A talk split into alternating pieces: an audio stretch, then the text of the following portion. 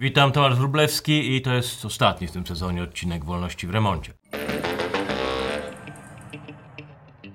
Ze wszystkich sił destrukcji, które składają się na rozpad tego naszego starego porządku świata, jedną dotychczas omijałem szerokim łukiem, tą najbardziej destruktywną politykę. Politykę zostawiłem na koniec, nawet nie w ucieczce, co raczej w pogoni za myślami w zagubieniu, jak my wszyscy, którym przychodzi coraz częściej dokonywać wyborów w otoczeniu coraz bardziej pozbawionym wyborów.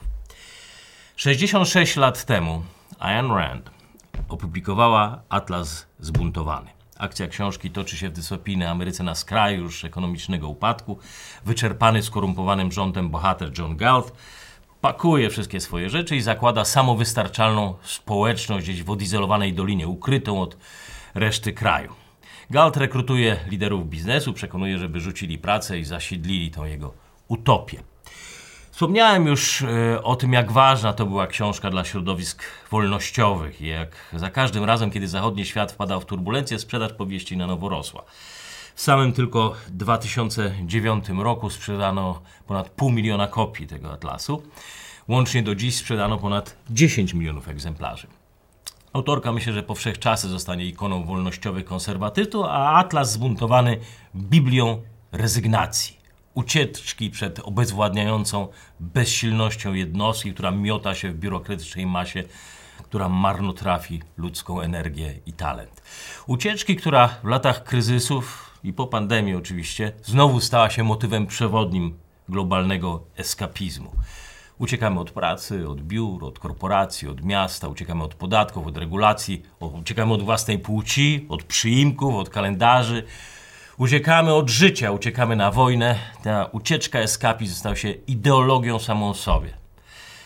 Kasowanie znajomych w necie jest dziś prostsze niż łagodzenie sporów, a z pomocą sztucznej inteligencji możemy podmieniać własne wyobrażenia o sobie, a tworzenie awatara będzie prostsze pewnie niż praca u podstaw. Zamiast debatować, możemy kasować niewygodne autorytety. Możemy zwyciężać, podmieniając płeć, a kultowe marki przeistaczać w tępych strażników genderyzmu, o czym tak doskonale pisze Vivek Ramswamy.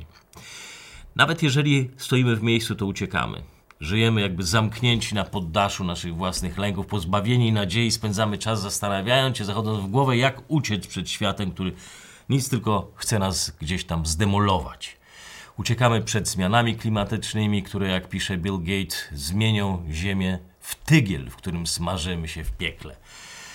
Kraksa okrętów gdzieś na odległym Pacyfiku w każdej chwili może z nas uczynić bezwiednych zakładników potwornego termonuklearnego starcia. A może wręcz przeciwnie, może uschniemy w ciszy samotności ofiary demograficznej implozji. Plaga? Tak, oczywiście. Boimy się zarazy, której COVID był tylko przedsmakiem.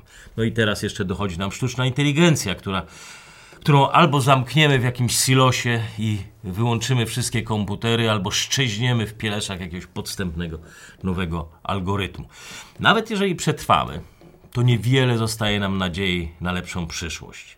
Liberalna demokracja, która według Fukuyamy miała być szczytem ludzkich możliwości, ustrojem, od którego nic lepszego już być nie może, lepszego nie wymyślimy, według Applebaum właśnie usycha na naszych oczach.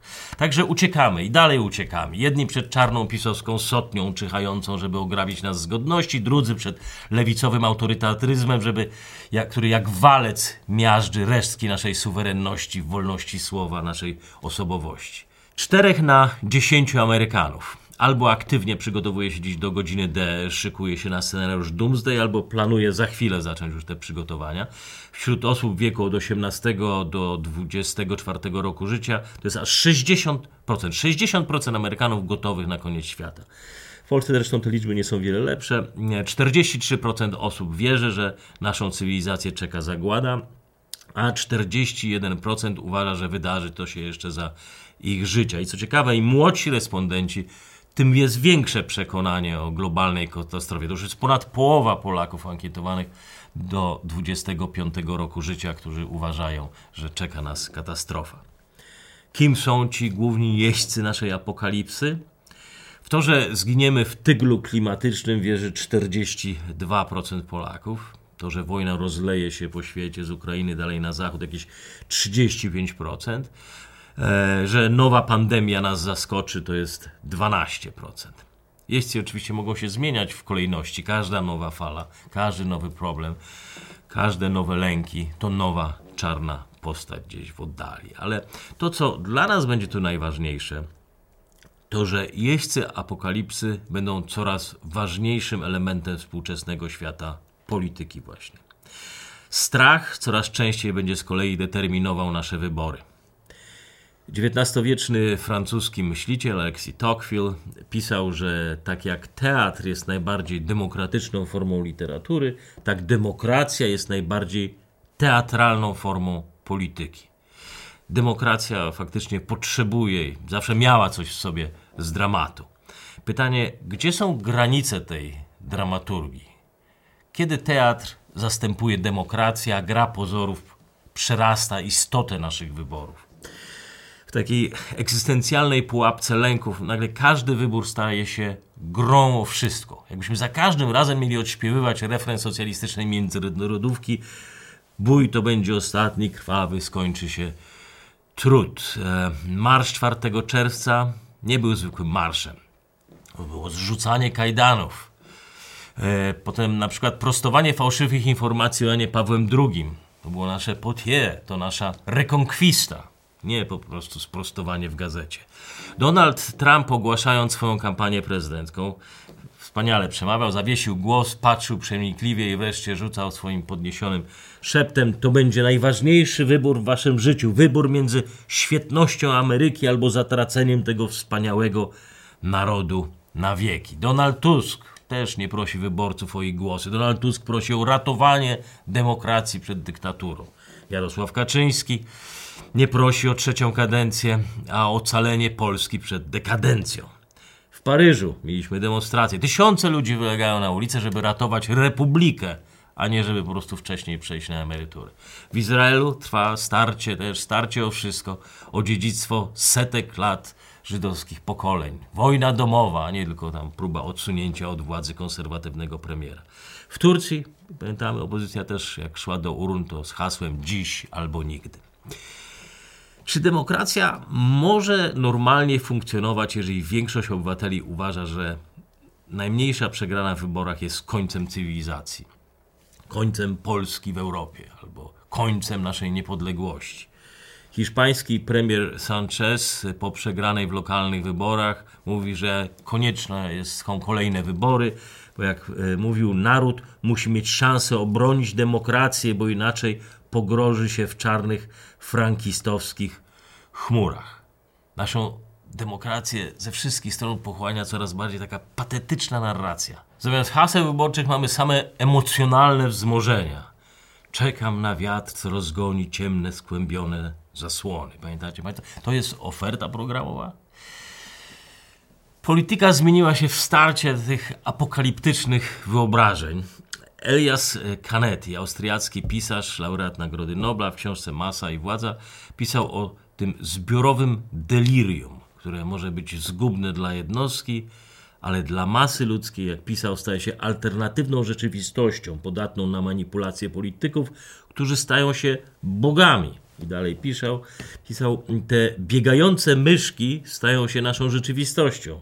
Katastrofizm staje się codziennością naszego myślenia, a z nim oczekiwanie na zbliżający się koniec wszystkiego. Żyjemy w przekonaniu, że stoimy nie tyle przed jakimś wyborem, wyborem autorytetu między jedną czy drugą partią, ale utknęliśmy na grani między zatraceniem a przetrwaniem. Każdy tutaj ruch może być zgubny, nie ma czasu na dociekliwość, nie ma czasu na kompromis, nie ma, w ogóle nie ma nad czym się zastanawiać, bo prawda jest tylko jedna. Żadnych odcieni czerni, żadnych wątpliwości. Radykalizm stał się domyślnym sposobem radzenia sobie ze złożonością i nieodłącznym stanem paniki. Zapobiec panice. To jeszcze raz, Canetti. Zapobiec panice można jedynie poprzez przedłużenie pierwotnego stanu gromadnego przerażenia. W zagrożonym kościele można tego dokonać modląc się we wspólnej grozie do wspólnego Boga, który jest on jeden w mocy ugasić ogień jakimś cudem. Bóg nie oferuje programów wyborczych.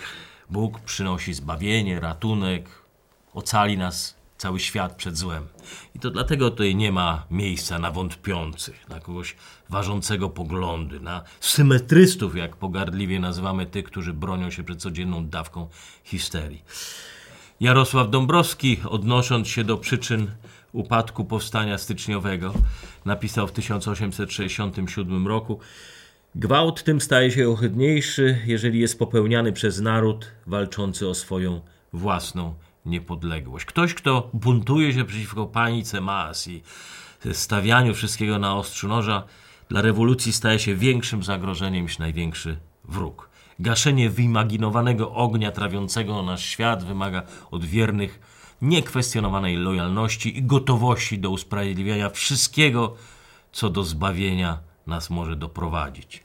E, Paul Ekman mm, w książce studiował ideę kłamstwa zarówno w biznesie, małżeństwie, jak i w polityce. Przy polityce zauważa, że kłamstwo staje się powinnością polityka, grzechem składanym na ołtarzu dobra ludzkości grzechem w imię wyższych wartości, jak pisał. Nigdy dla ochrony samego kłamcy i w przeciwieństwie do oszustw w biznesie czy zwykłej zdrady małżeńskiej jest bez większego trudu to rozgrzeszane. Zauważyliście Państwo, że demokracja w naszym świecie e, przenikających się katastrofizmów przestała być procedurą rozwiązywania sporów i budowania konsensusu, a stała się bożyszczem.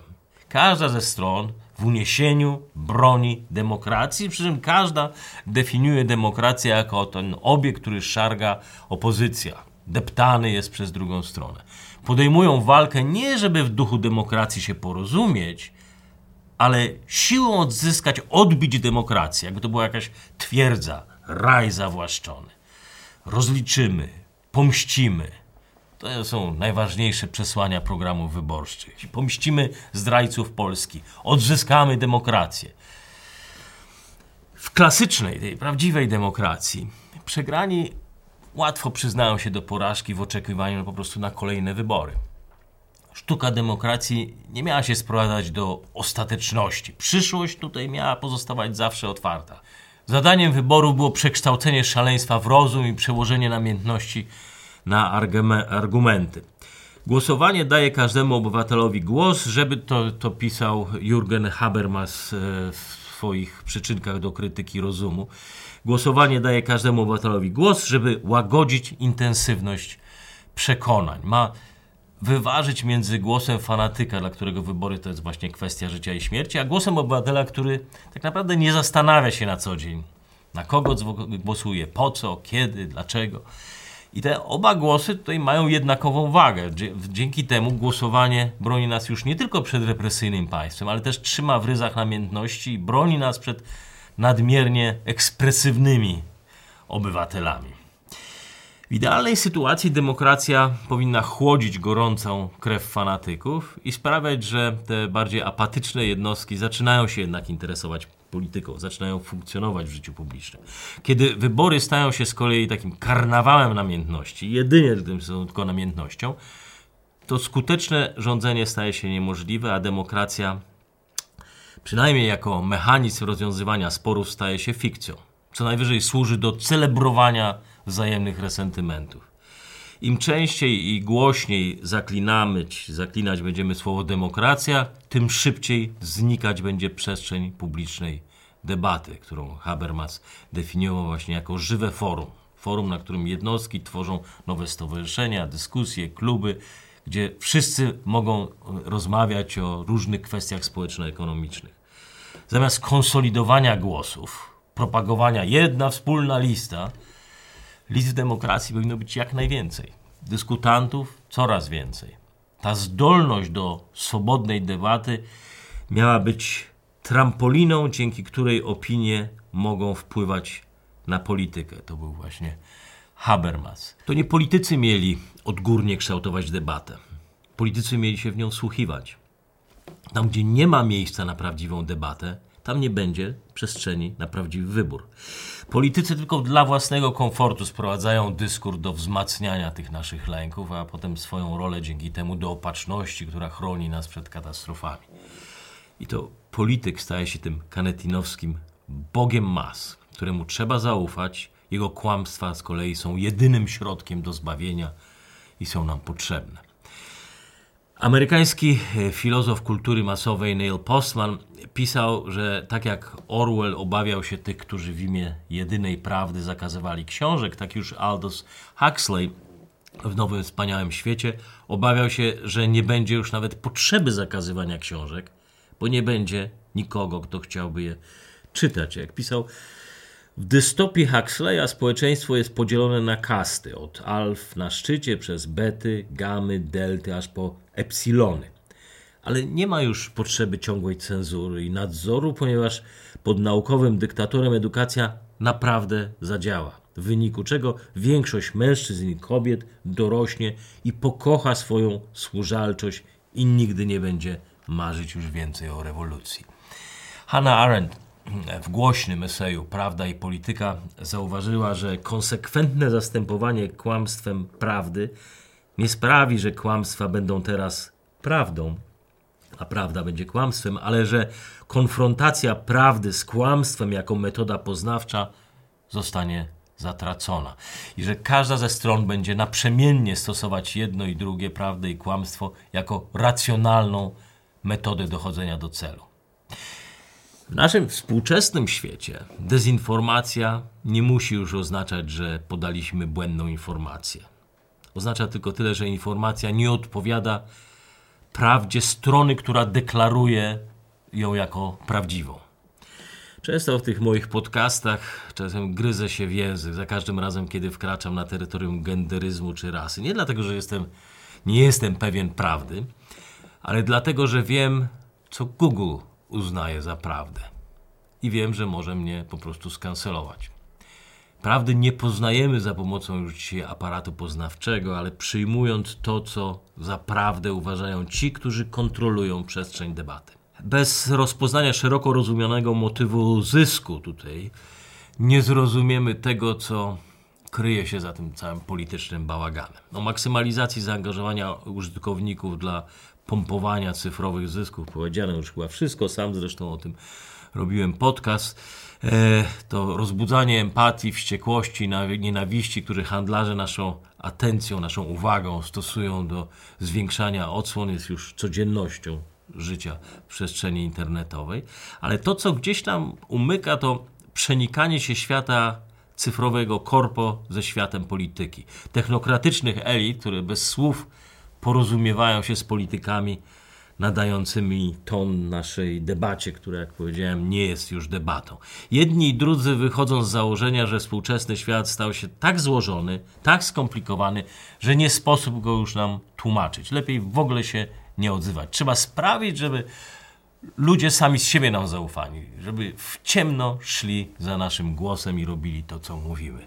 Rzeczywistość polityczna zawsze oczywiście rozstrzygała się gdzieś na przecięciu gabinetów politycznych i elit ekonomicznych, ale jak zauważa Daron Akamlogu, to jest jego najnowsza książka Siła i Postęp, w czasach wielkich transformacji ten punkt ciężkości przesuwa się w stronę tych nowych, wznoszących się klas posiadaczy. Im trudniej politykom było w przeszłości nadążać za rewolucją techniczną, tym łatwiej było im narzucać rozwiązania postulowane przez tą nową, wznoszącą się klasę posiadaczy.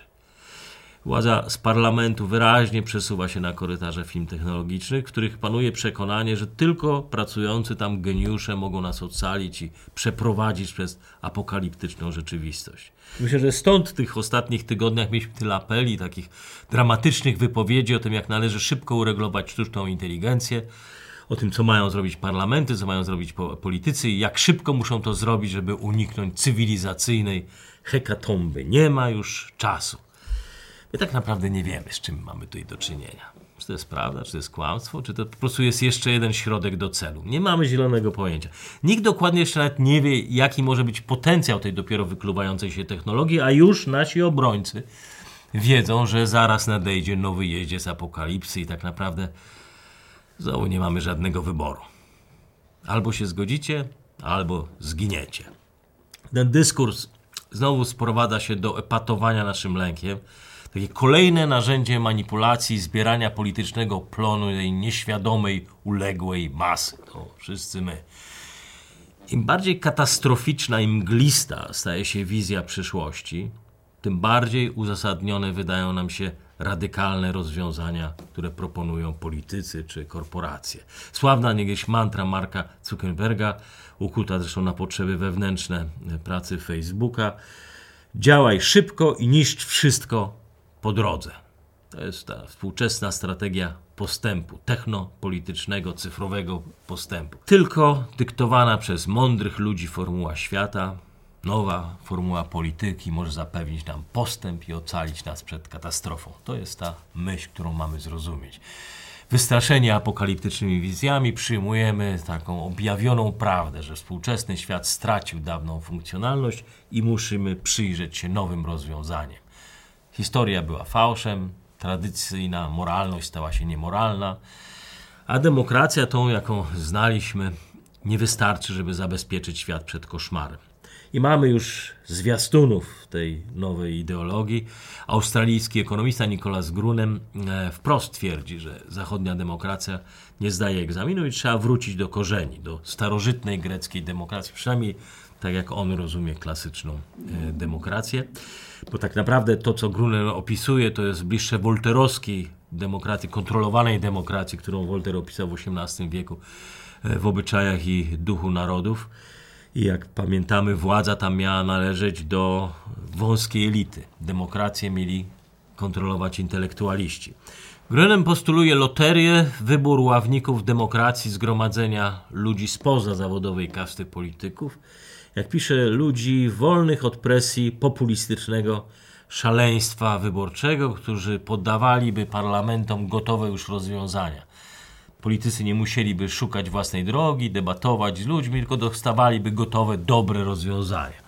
Z podobnym pomysłem wychodzi znany publicysta Financial Times, politolog Martin Wolf i w swojej najnowszej książce postuluje właśnie jury mądrych ludzi, intelektualistów, samych najlepszych z nas, którzy najlepiej będą wiedzieli, co dla ludzi jest dobre i ograniczą wybór do samych dobrych rozwiązań. Nie będziemy już popełniać żadnych błędów. To jest ten sam stary koncept, który pojawia się za każdym razem, kiedy świat musi w historii brać jakiś ostry zakręt. To są czasy rewolucji francuskiej, rewolucji bolszewickiej. To są wszystkie lewicowe ekstremizmy, faszyzm, komunizm, po dzisiejsze ekstremizmy tych krytycznych teorii wszystkiego. I zawsze wszystko to się odbywa w trosce o ludzkość, o ocalenie świata przed apokalipsą, którą sami ludzie na siebie ściągnęli, tylko mądrzy ludzie nas przed nią uratują. Interwencja mądrych jednostek, która pozwoli zażegnać podziały, spory, raz na zawsze zakończyć polaryzację, tylko warunkiem jest, że musimy oddać władzę w ręce wybrańców. Jeszcze spójniejszej Unii urzędników, mędrców, ławników, wielkiego resetu, czy tam rządu świata, który, ludzi, którzy wiedzą lepiej. Nasza tragedia polega na tym, że sztuczna inteligencja, która będzie tym motorem napędowym cywilizacji przez najbliższe lata, zamiast wnosić do polityki głos rozsądku, zamiast dawać silną merytoryczną podbudowę dla samej istoty demokracji, coś czego bardzo potrzebujemy, jeszcze bardziej ją osłabia. Jeszcze więcej daje politykom narzędzi do eskalowania naszego zagubienia, takiego poczucia niepewności. I technologia może nie jest jeszcze do końca rozpoznana ale już dzisiaj ona wypycha politykę na aż za dobrze znane nam niebezpieczne wody. Dla jednych to oczywiście będzie argument, powód do eskapizmu, do dalszej ucieczki, a dla innych, miejmy nadzieję, jak dla bohatera Johna Galta, który na koniec oznajmia: Droga jest wolna, wracamy do świata. Będzie to argument za szukaniem w tym szaleństwie własnej drogi rozsądku. W końcu pamiętajmy, Najwięksi w historii to byli indywidualiści, a nie uciekinierzy, rezygnatorzy. Zapraszam do oglądania wszystkich odcinków Wolności w Remoncie na kanale Warsaw Enterprise Institute, na YouTube oraz na Spotify i w podcastach iTunes.